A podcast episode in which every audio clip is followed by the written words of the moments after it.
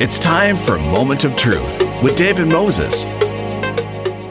Welcome to Moment of Truth. I'm your host, David Moses, and you are listening to Element FM in Toronto and Ottawa. That is 1065 in Toronto, 957 in Ottawa, and of course, anywhere across the country. You can download the Radio Player Canada app and type in 1065 FM, uh, ELMNT FM, or 957 ELMNT FM, and listen on your device of choice anywhere across the country, 24 hours a day, seven days a week.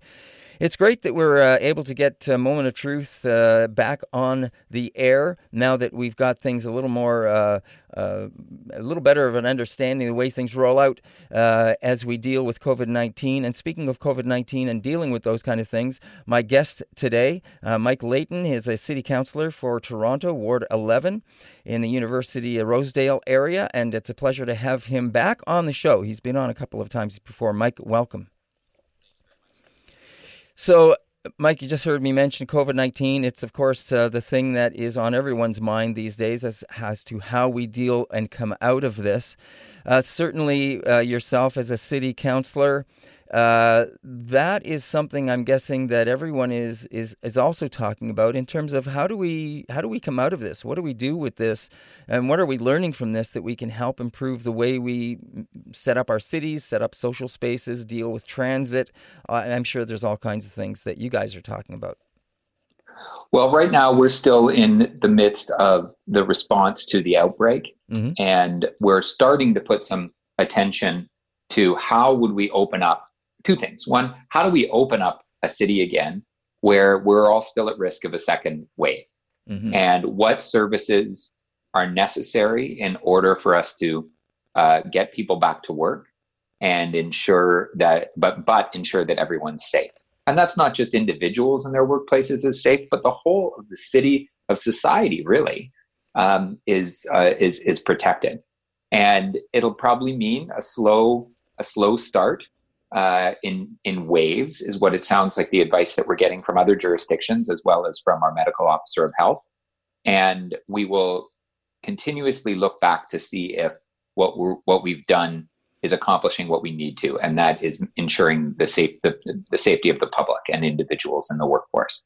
And so i think that people are have really big questions about what do we do when with the kids when mm. we have to go back to work um, I'm certainly in that position that we've got two toddlers at home, and it would be uh, a, a, lot to put on my partner uh, to to have to scramble after them all day and uh, into the evenings as we start uh, our full uh, our, our full time workup again. And I know a lot of other families would be in the same position. Uh, so I think that um, what your listeners can expect is a very modest start in the first couple of stages where we are opening up really just what is necessary uh, and then looking towards what are the nice to haves. Hmm. And, uh, and, and part of that is going to be how people get around our city. What does public transit look like as we're still waiting for a vaccine and the overall safety and uh, of society to, uh, to, to return? Uh, what, are, what does transportation look like in our, on our sidewalks and streets? That's a big question that we're grappling with right now at the city about it as we try to maintain physical distancing, uh, but allow people to get around the city and uh, also queue in lines for different stores or other services that, that people may need to. Um, so these are all the things that we're, we're grappling with in that first stage. Um, but and then as uh, as more people are out, uh, get back to their uh, normal routine, uh, then we'll have to continuously be looking at what uh, what measures need to be put in place. Um, but we're very much still in the active response to the pandemic phase as we're right at the peak of what uh, we hope will be uh, the a, a, return back to uh, to normality. Yeah, well, returning to normality, uh, that is probably going to change. Uh, I'm guessing, like just like you said, it's going to be modest. It's going to be in very controlled stages as we reopen things. Essential items first. Uh, you just talked about transportation. What's that going to look like? Uh, I, I, guess though there is there is some uh, some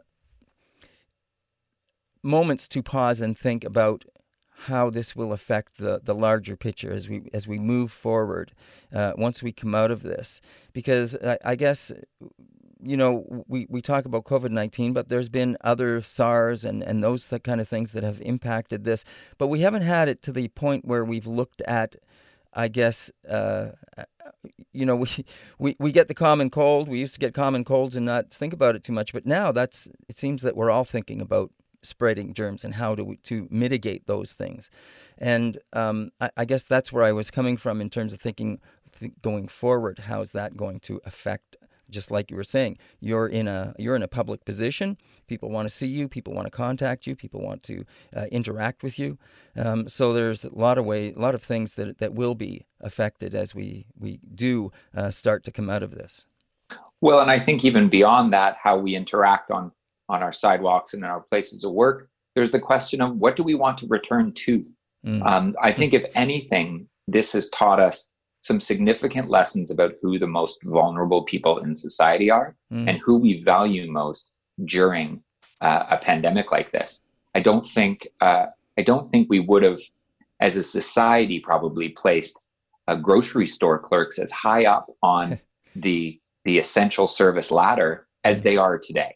Mm. And you have people out in the streets thanking them mm-hmm. for for their service as they're thanking doctors and nurses. Yeah. Um, and and this is also being translated into how we compensate them with the provincial government doing a temporary increase uh, to the to to to those workers' uh, wages. And I think we'll probably see that continue. I, I certainly want us to continue to look at how what lessons can we learn from this in order to address some of the uh, inequalities that existed prior. So you look at things like affordable housing and sh- and our shelter crisis. And this is a great example. We were not prepared to address the, uh, the, the, the level of risk in our shelters. So we rose to the occasion, and that's where the city has been booking up um, hotels, has been opening up other community spaces to help alleviate some of the uh, the physical distancing pressure in our shelters, as well as increase the number of uh, uh, of shelter spaces available, so that people aren't forced out onto the street. And, and by doing that, we've actually, I think, raised the shelter standards uh, because now people have appropriate space and in, in many cases are fully isolated. There was a great story in the news a couple days ago about uh, a homeless man being able to take a bubble bath for the first time in decades. Uh, this is the, I think, the type of, of core lesson we can learn and what we can ensure comes out at the end of, uh, uh, of uh, of this this tragic epidemic. Now, with that, I hope, I certainly hope that we start to look at the economic engine and how we restart that engine and ensure that we're serving some of the other goals that we have as a society, namely fighting climate change. Like this is the next major epidemic. It's it's going to happen. We're on that track. If we don't slow down this train and try to address it, we're going in that direction yet again. And I think people are starting to realize that. Um, but the hope is that we're seeing an, econ- uh, an economy retool itself to respond to the pressure of, uh, of COVID 19. And I think there's some hope that these lessons can, can help steer us in the right direction so that we don't do what we did just a couple years ago uh, with um, the, the, last ec- economic stimulus package and actually reward the same systems that got us here, both from an inequality point of view as well as um, as well as a, a climate uh, a climate change perspective. Yeah, speaking of that, uh, of course, uh, there's been a, a, couple of comments made in terms of uh, the, the, climate uh, uh, rebounding and, and sort of re- rejuvenating in, in, the in the, the, the throes of COVID nineteen. we've seen animals come out on the streets. Of course, we've we've heard about the air cleaning up and the waters clearing up in different cities and, and those kind of things. Um, maybe maybe it is an opportunity, like you said, for for people because because they're they are uh, have been put in a position where they have to s- stop for a moment and think and look and and and actually have been able to see these things. Uh, and in many ways, it it may be uh, that uh, that that does help us look and, focus differently. Uh, just as you said about looking even at at who the uh, the heroes are and the people that uh, have value in the community, uh, like you said about grocery clerks and, and things like that. That you know, for, for the most part, I guess, might have been overlooked or, or taken advantage of or, or looked at uh, in, in a different way. And I guess as we as we we look, uh, you know, you also talked about transportation. What that's that going to look like? The city. What are the city streets uh, going to be looking like? I saw a couple of pictures of uh, potentially how streets uh, might change. You know, if it's a four lane road, maybe that's going to become a two lane road with uh, bikes and, and, and pedestrians taking over that other lane so that there's less congestion. I guess that's the other thing that we, you know, do you, do you, do you see uh, a return to the, the same kind as you pointed out? What else, what do we want to go back to? Um, do, you, do you think there'll be the same kind of rush to go back to getting all those cars back on the street, for instance? Well, I certainly hope not um, I, people do need to get around our city, and I think there'll be some um, some fear about returning to public transit. Mm. But I think what that'll do is actually make people think twice about the trips that they take, whether or not they're necessary. Mm. Um, this this will mean some working from home, um, but as workplaces start to um, open up again, as well as uh, some re- some of the retail functions of our of our main streets, I, I think people will start to shop a little closer to home uh, I think that hopefully what they'll do is start thinking about other ways of getting around the city. If it's walking, if it's cycling, um, then this is this will start us down. If if we provide the safe infrastructure, I think it's a permanent change that we could see happen. When you look at what they did in other places around the world where they have higher rates of cycling but the same climate, mm. um, it was a, a, a crisis that uh, got people onto bicycles and they stayed there um, after because the government responded with infrastructure that made it more enjoyable and safe. And so I think there's an opportunity there. Um, I'm not sure how quickly we'll move uh, all four lane roads to to, to two because in many cases there's some other functionality of the of the lanes with loading and unloading, and uh, we we have seen that the the dependence um, on delivery services from businesses increase in recent years or in recent uh, weeks. And so I think as that happens, um, we'll we'll have to rethink how we also do uh, that business. Um, we look at the last mile delivery. This is being discussed around the world. Why do we need ten different delivery vehicles delivering on the same street uh, every day? Can we can we reduce that uh, th- those miles traveled by um, uh, by delivery and courier? And so I think there's a lot of things that the city has to look at now. Um, and hopefully, what will result in the end is a more sustainable uh, and a friendlier approach to our streets than we had last year when we had uh, we were seeing record numbers of uh, of people uh, seriously injured and killed on our streets. Mm-hmm. Yeah, very true. Um, you know, uh, you mentioned streets, and I guess was, as you were talking, I was thinking about how I, guess as we, we move forward, the the the idea of uh, the use of streets and transit and, and spaces, uh, especially now people are using those open spaces more. Uh, do you think that there'll be more of an emphasis on the importance of those kind of things in, in our cities? Well, I think you don't you don't value it till it's gone, right? Yeah, right. And uh, now I think more than ever we're thinking about uh, those public spaces that we used to enjoy, and we're missing them. And I think that there'll be um, as we open up the city again, uh, I suspect that we'll look at those spaces a little bit differently. Um, but hopefully, what we'll do is try to adapt them so that people can uh, immediately go out and start enjoying them again. Um, because uh, certainly, I think it's it's uh, uh, it's been an opportunity to people for people to reflect on the the, the things that they value in their day to day life, and perhaps sometimes takes take for granted as uh, as I, I say that about the value, uh, you know, and, the value of these places have become uh, uh, obvious to us at this point in time. But uh, the, the other thing that pops into the back of my head is the the idea that real estate value has always been, uh, you know, optimal for wanting for business wanting to to take advantage of it and make sure that they have the best spot for things and and, and not necessarily uh, thinking about the value of the open space there. I'm, uh, perhaps everyone will, will see that value and hopefully recognize it and, and have a bit of a change in terms of uh, the way they, that we approach these things in the future. But uh, the other thing I wanted to ask about, uh, Mike, is that you um, you are asking people to uh, to send their comments into you, I believe, as well. Uh, you've you've got a, a, number of things that you are have on, on your website that you, are saying people to please send in their their letters, their comments, their ideas on on different things. The Curb TO. Sure. Well, one of them is Curb TO, and this was the city initiated response to uh, alleviating some of the pressure on our sidewalks.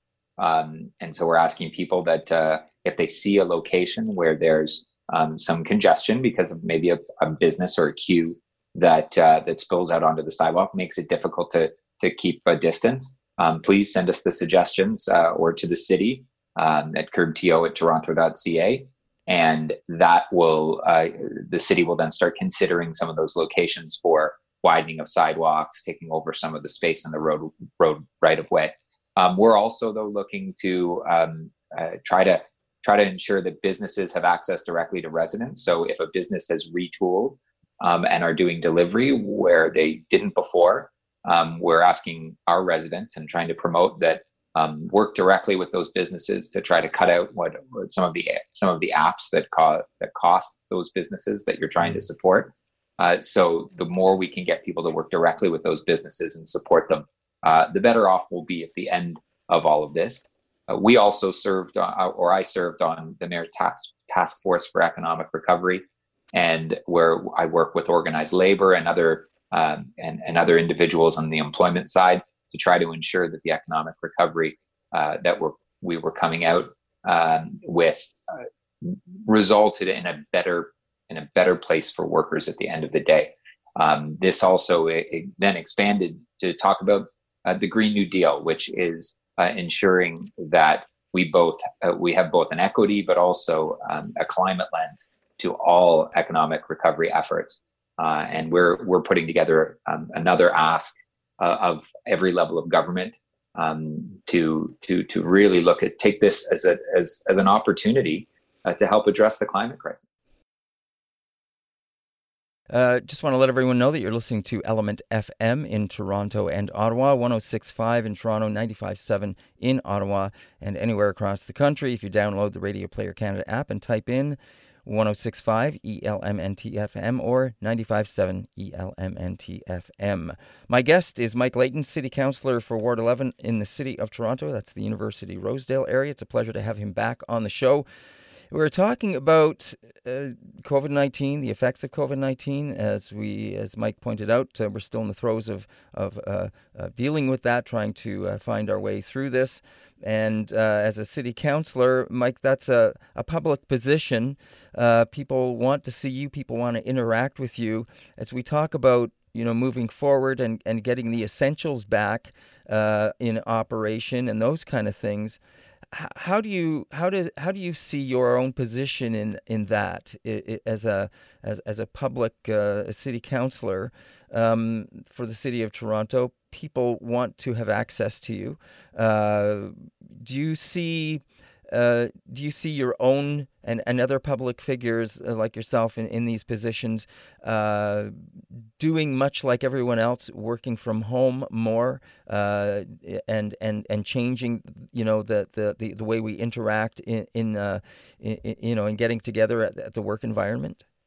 I think there's an opportunity to to do that with respect to some interactions that we'd have with people, but those would the those interactions would would be the ones that are one on one. The the challenge will be we do a lot of public meetings. Mm-hmm. Um, there's probably two, three, four large public meetings in my ward alone on a weekly basis mm-hmm. where I'd be meeting to discuss a park rehabilitation, uh, the reconfiguration of a roadway, or a large development application.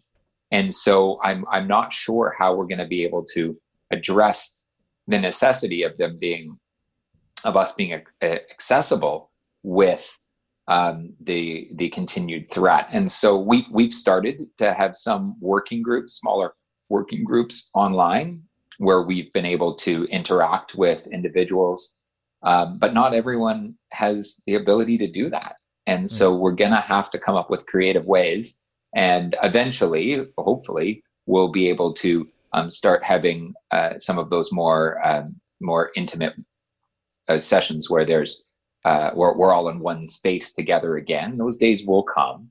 Um, it's just in in the meantime, as we're coping with COVID uh, and living with COVID in a, in in in society and in our lives, um, we may need to address some of those things and go a little digital. Um, and maybe there's more telephone town halls so that we can expand our, our reach so that it's not only tech savvy people that are uh, able to um, access myself and other decision makers, um, but anyone that has a has a telephone, which again misses some people, unfortunately, um, and we'll have to continue to try to figure out ways to uh, engage people in in that way um, because the business of the city will need to continue. And um, we we need to continue delivering services to uh, to everyone covid covid related or not uh, and we'll we'll continue to do our best in that regard now uh, financially uh, this has thrown everyone you know into the the depths of, of dealing with this, and, and including both municipal and, and provincial and federal governments that are doling out uh, all a lot of money to uh, to to aid people and businesses and et cetera, et cetera, and keep us us going. Uh, how how much of an impact and how do you see that side of things uh, potentially being dealt with as we come out of this? Well, it's a challenge right now. Um, we are, the city's not collecting as mm-hmm. much revenue as we normally would. And unlike other levels of government, we can't run an operational deficit. We can mm-hmm. only spend money we have on, mm-hmm. on the operational side of our, of our ledger. And so we have to keep delivering services. The, the TTC is down about 80% in their revenue, but we don't want buses to stop. We want to make sure people can still get around that need it.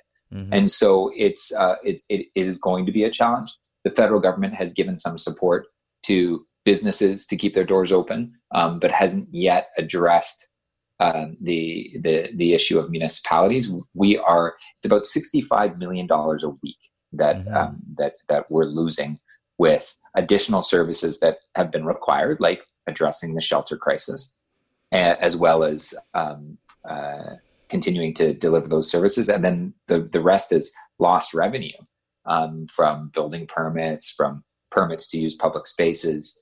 Uh, and then the biggest one being the TTC, uh, TTC um, fare box. Mm. And so we're struggling as, as a city. Well, I'm hopeful though that governments, provincial and federal, will realize they can't really let the economic engine of the country stall. Um, and we're going to need their support to ensure that we can keep keep the city running as we as we work through these challenges. Right, uh, and Mike, you mentioned uh, climate change. You mentioned the climate as something you know, it's, it's important to you uh, as well, and and something that hopefully we can learn to uh, uh, move forward on as we also deal with COVID nineteen and come out of this. Uh, um, you know, I was thinking we've seen some businesses that have reacted very quickly in terms of being able to retool uh, to help with COVID nineteen and producing masks, producing uh, you know uh, uh some of the um, uh, face visors and those kind of things. And I thought, you know, th- is this an opportunity right now for businesses to to think about you know, maybe taking advantage of this time being down and retooling for a greener environment or a better future in that regard? Well, I certainly think, I hope that that's happening. And, and I think that any economic stimulus that the government, that every level of government engages in, should have that as a lens. Mm-hmm. Are, are, we, are we just getting back to the status quo mm-hmm. or are mm-hmm. we building back better?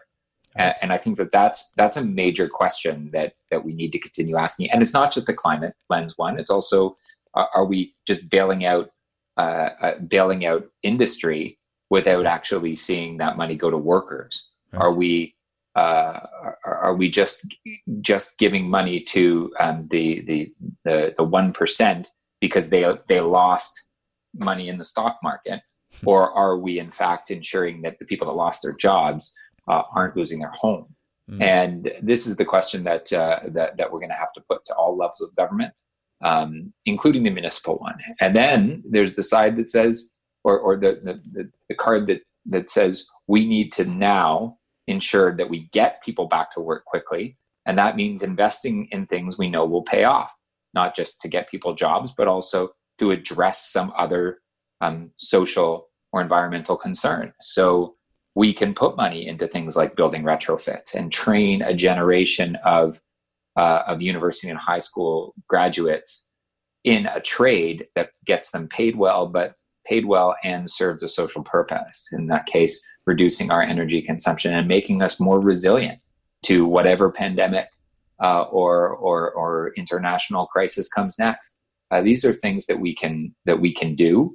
Um, they're easy, easy, um, and they're uh, scalable. You can do the same thing in Toronto, in Montreal, in in, in Halifax, and in Northern Ontario, and you could do this across the country uh, in an organized fashion that addresses local needs, uh, but serves that same goal. And I think if we if we don't take this opportunity to do that, um, it will be a, a very um, a very unfortunate uh, direction that those governments will have taken. Right. Uh, Mike, our time is almost up. I'm just wondering if there's anything we haven't uh, spoken about quickly that uh, you want to mention uh, as we finish up our time. Well, I think it's important uh, for for all of us to think about those that are uh, uh, are not coping uh, well, that are most at risk and and and and most um, uh, most challenged by this uh, this this epidemic. I'm thinking about uh, the, the, the homeless people, people that are losing their jobs, my neighbors who are seniors that need that extra support. We all need to come out of this together. Um, so let's uh, let's just make sure everyone's doing whatever they can. If it's social distancing, uh, if it's going to pick up someone's groceries or helping drag someone's garbage bin back in, let's uh, let's ensure that we're all working together through this during this difficult time. Nicely said, Mike. And you know, I, I think you made the point uh, in in saying those things that we are, if if anything, COVID nineteen has has proven to us that we are all connected. Uh, whether it is the homeless person, whether it is the grocery grocery clerk, or whether it is uh, someone in a long term care, uh, we are all connected, and we need to, uh, as you point out, uh, we need to come out of this together. We are all in this together, and we need to think of everyone as, at this time. Mike, thanks so much for joining us. We look forward to having you back on the show again. Thank you, David. All right, take care. That's Mike Layton. He's city councilor in Toronto for Ward 11 in the University and Rosedale area. Don't go away. We'll be right back on Moment of Truth right after this. Welcome back to Moment of Truth. I'm your host, David Moses. You are listening to Element FM in Toronto and Ottawa. 1065 in Toronto, 957 in Ottawa, and anywhere across the country. If you download the Radio Player Canada app and type in 1065 ELMNTFM or 957 ELMNTFM and listen on your device of choice 24 hours a day, 7 days a week. I'd like to welcome uh, our next guest to the show. It's a pleasure to have Jino DiStasio, and he is the director of the Institute of Urban Studies, the vice president of research and innovation at the University of Winnipeg. We welcome him to Moment of Truth. Nice to have you with us. Thanks for having me. It's a pleasure. Uh, you uh, are, I guess, looking at some interesting things these days with uh, the kind of work that you're involved with. Uh, COVID 19 certainly has thrown us a, a curveball, but um, I guess it, there is there is some some pluses, I guess, to this in terms of city planning or innovation and how we can uh, improve things in the future. Uh, you know, reading over some of the stuff that you're talking about in terms of not only building, uh, rebuilding economies, but looking at, at city structures, how they can restructure themselves. Uh, it, it's very interesting stuff. I think it is. You know, really what we're talking about here is thinking about our neighborhoods and our communities where a lot of us are spending more time, but as well understanding that in some neighborhoods and some communities, the difference between incomes is getting wider and wider. And so, in those communities in particular, we really got to think about social and community planning to help support communities with the right sets of tools to rebuild social infrastructure, not just our physical instru- infrastructure.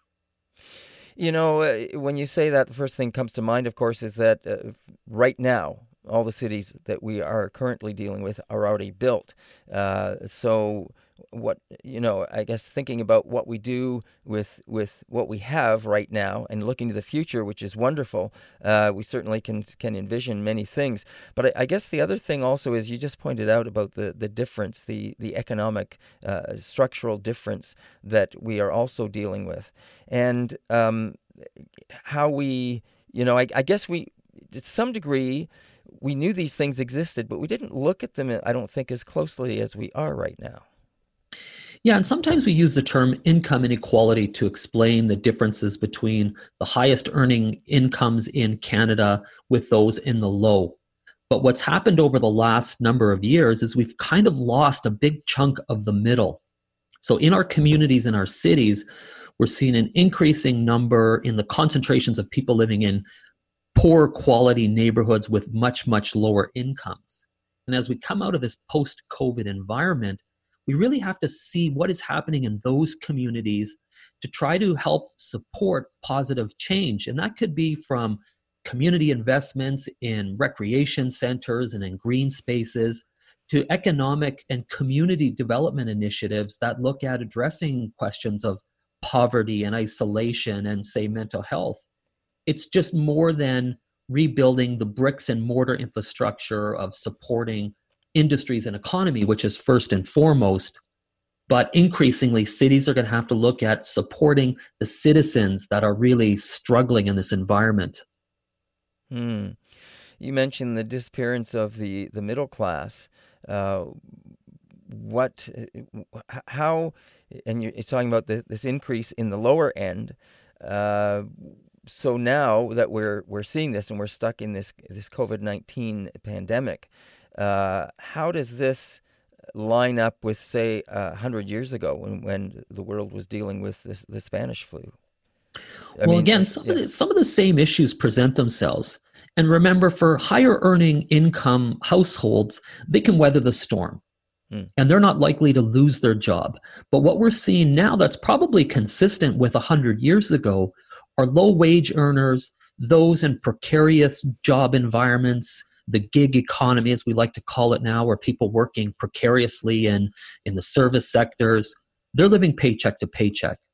And the challenge that we found now are not only are low income households living paycheck to paycheck, but so too are a lot of small businesses. Mm. How quick was it when we began to see stores shuttered and lives changed in a matter of weeks? And so the impacts on families has been great. No doubt the federal supports and provincial supports are helping, but at the end of all this, we're going to need to recover some of the lost ground in our communities, especially for families and individuals that are really struggling with the fallout of such a quick and severe economic restructuring that's before us so when you, you say that, and one thing I guess that, that COVID nineteen is pointing out to us is that regardless of those uh, economic inequalities and, and the the wealthy uh, and and the, the not so wealthy, uh, we are all connected. Uh, certainly, COVID nineteen uh, doesn't uh, look at economic barriers to affecting anyone. Um, how do you think this is going to change the way we look at how we structure things in the future? Well, I try to take an urban perspective. And again, I really think that in communities that are already struggling with isolation, that are dislocated from good access to transit, that are separated from good recreation and, and just open amenities like parks and open spaces, again, it's really in those environments where households say lacking access to internet lacking access to have the tools for their children to complete school years. Not everybody has a couple extra Chromebooks when they have two or three kids at home all of a sudden, nor do they have the bandwidth to support that. Hmm. So, again, my view is that we just need to take a more comprehensive view of how we've got to come out of this post COVID environment and focus in on the social landscape as much as we're going to focus in on the economic landscape. I use my own city of Winnipeg as a really good example. Winnipeg really struggled with slow urban growth and urban decline really for 30 years beginning in 1980 till up until around 2010 so we've got this great community infrastructure of community based organizations that are really skilled at getting into the thick of things and supporting community members dealing with uh, tough economic challenge. And I think that's kind of where we're going in more communities across Canada and across the globe. Citizens are concerned about how they're going to come out of this and have the right sets of tools to support well being, both social and economic. Mm. Yeah, well being seems to be uh, one of those things that we're hearing a lot more about these days. Absolutely. And again, I really think it's time that we think about how we support our communities through seeding and supporting community based organizations to continue to do the great work that they're doing, but knowing too that they're going to take an additional hit. Our nonprofits, our social organizations have also been equally impacted over this uh, last couple of months. And I suspect too that they are going to struggle as they come out of this, uh, uh, this uh, period. So, as you uh, think about all these things that uh, that we are currently dealing with, um, talking about uh, coming out, the, looking at the other side of this eventually, um, what what are some of the things that you're brainstorming, that you're thinking about in terms of uh, that would that would ultimately uh, help us in the future? Well, at top of mind still is focused in on working with community based organizations or nonprofits who are already doing work in communities and really starting to look at the tools that they're using to support individual families, homeowners, renters, and our children that are, are struggling right now in this environment of isolation. So, again, I think if we can kind of go back in time and, and think about some grassroots organizations that were active in Canada in the 70s and 80s and onward, and figure out how we get back into communities as a way of urban planning. A lot of what we've done lately is really centralize these kinds of functions, but I really think we're going to need some on the ground social and community supports to really move us into a uh, post COVID environment that is successful for everyone.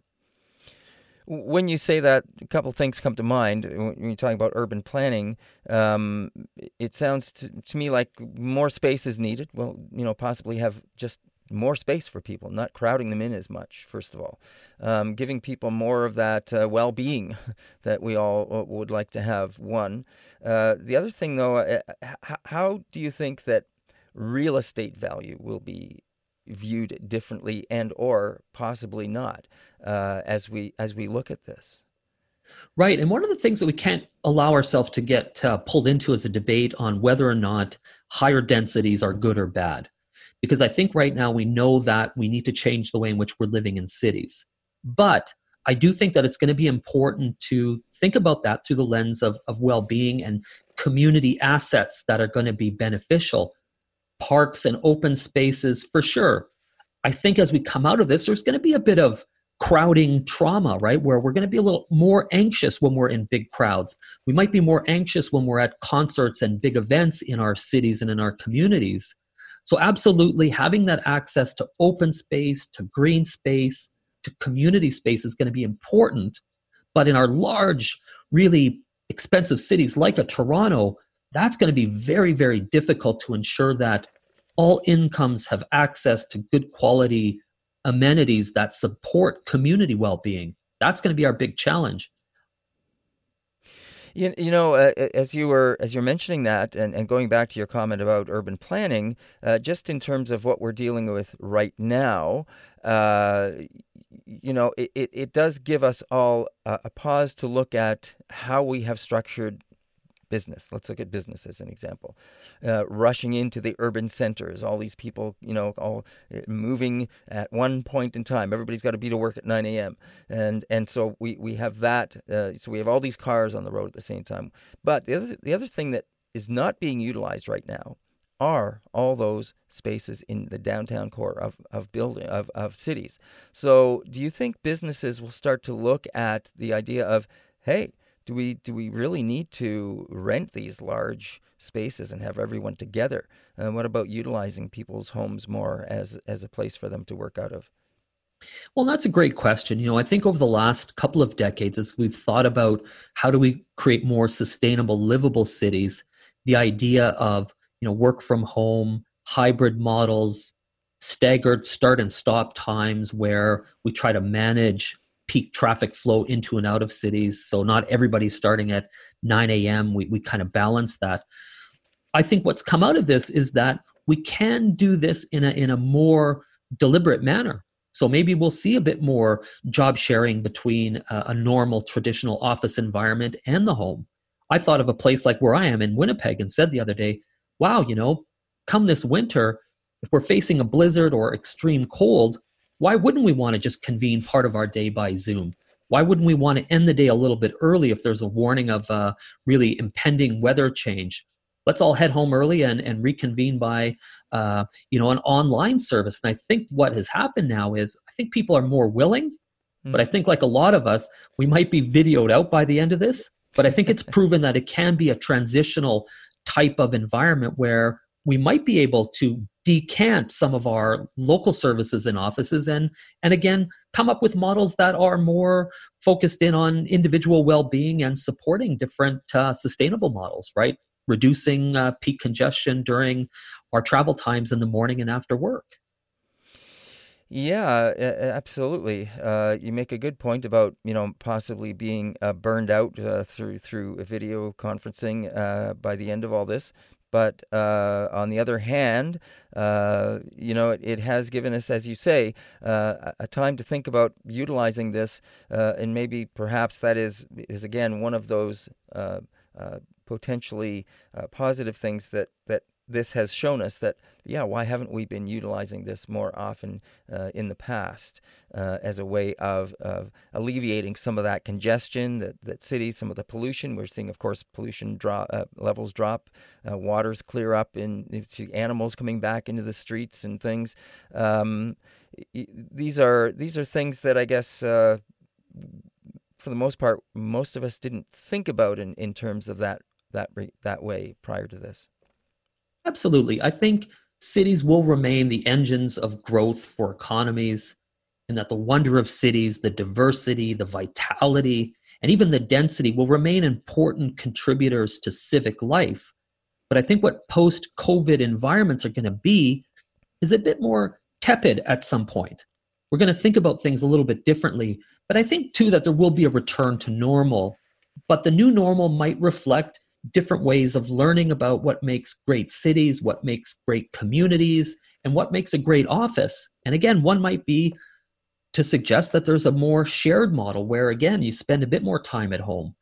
And if there are situations that, say, present themselves at any given time in the year, that we know now that we can easily come up with a different solution. So I think a few of the, the pluses of this unfortunate situation, devastating situation, is that we have learned that we can work differently within our cities and communities. I don't think anybody sees this as the long term solution, but I think they see it as part of a more beneficial solution for individuals to enjoy a different quality of life. Mentioning the new normal, um, we are all going to be, you know, I guess always have in the back of our heads uh, for a while uh, social distancing, uh, physical distancing, um, and and germs.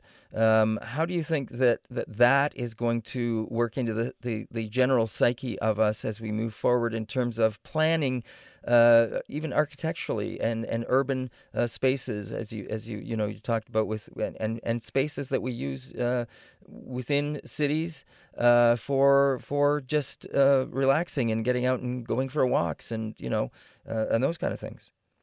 Well, again, my hope is that the wonder and the beauty of cities emerges again, and that we realize that as we come out of this environment, that we can get back to that.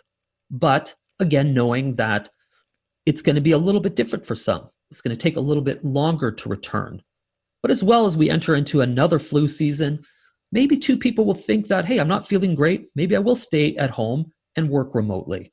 It might be more acceptable to employers to say to employees, again, if you're not feeling well or you think you might not be feeling well, what about working from home for a couple of days to clear up that cough or that fever?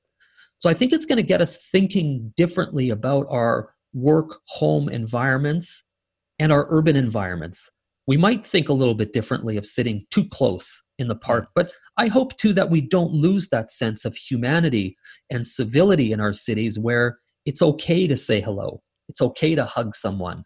I'm waiting for that day like everyone else, but knowing too that it's going to come with a different view for the next little while. It might be a little not quite assured that it's okay, but hopefully we can get to that sooner than later and create those wonderful outdoor environments and festivals and events that make cities great places to live in and communities as well. I think we're close, but it's going to take some time for us to get through this and feel that there is some possibility to returning to normal.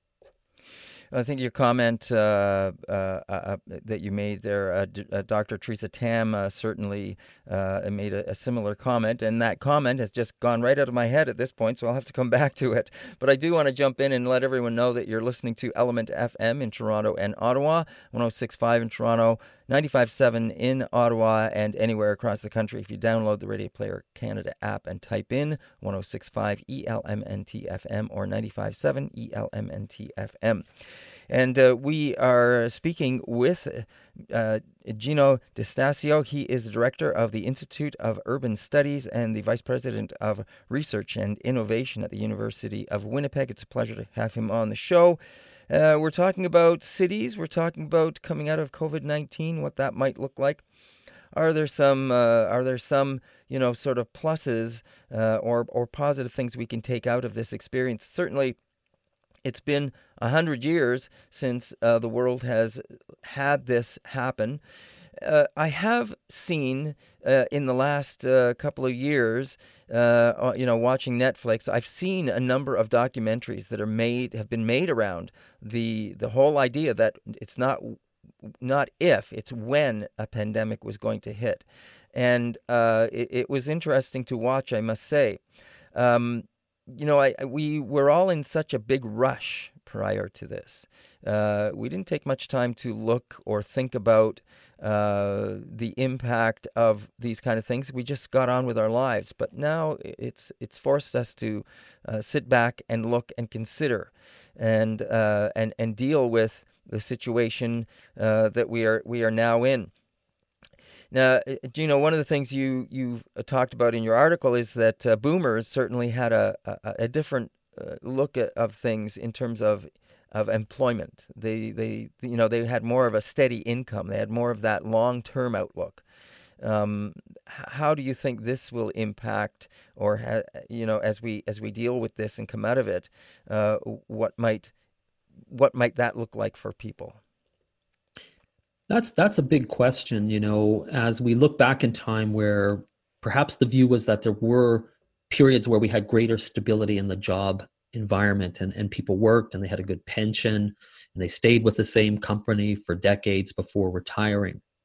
I think what we've seen now is that there are a tremendous number of uh, young Canadians and others who are part of a more precarious job environment where, again, they're really living check to check, paycheck uh, away from uh, tremendous instability, both in losing their their uh, residence and and you know and in some cases becoming homeless.